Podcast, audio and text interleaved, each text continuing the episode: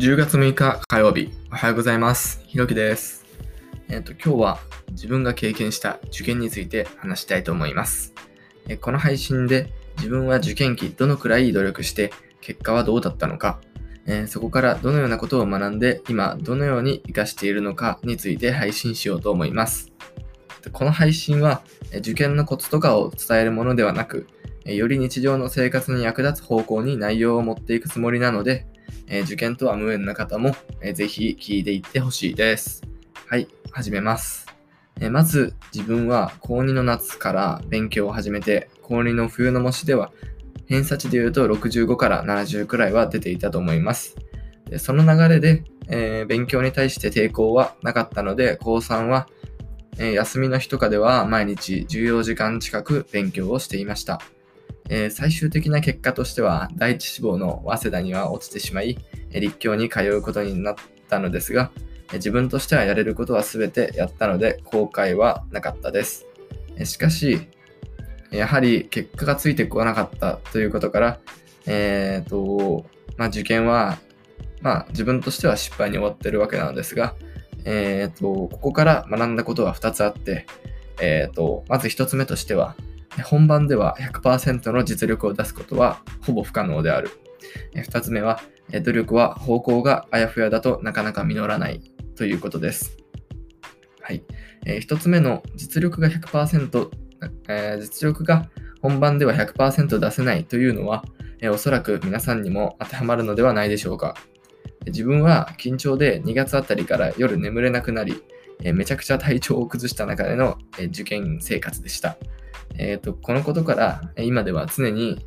目標とするものに対して120%近くの努力を前提として、えーやっていくことを心に刻んでいます。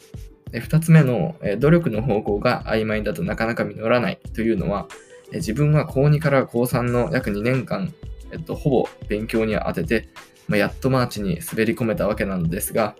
え今となって考えると、2年もあればもっといろいろな分野ではるかに実績が積めていたのではないかと思っています。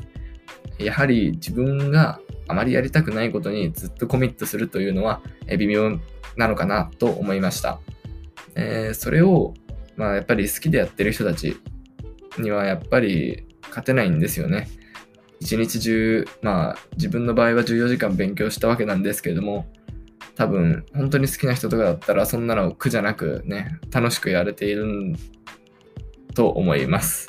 はい。で、自分の場合は受験からこのようにいろいろなことを学んで、今の生活を改善できているわけなのですが、ここで最も重要なことをお伝えすると、えっと、何か一つのことを本気で頑張ってみることが、えっと、一番大事なのかなと思います。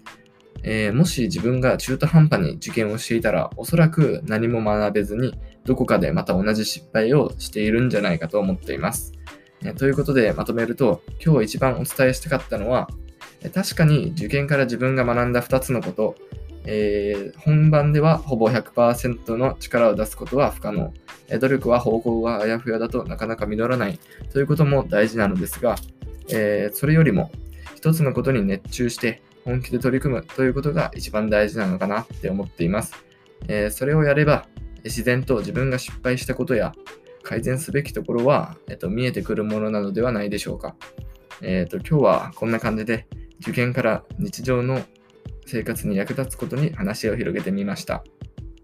この話はですね、えー実はインターン面接の時に、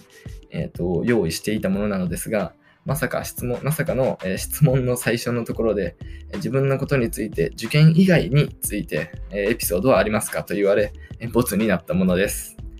えっと、この話に興味を持てた、えーこれからの僕の配信を聞きたくなったという方はフォローをお願いします。えー最後まで聞いてくださりありがとうございました。えーではまた明日お会いしましょう。ひろきでした。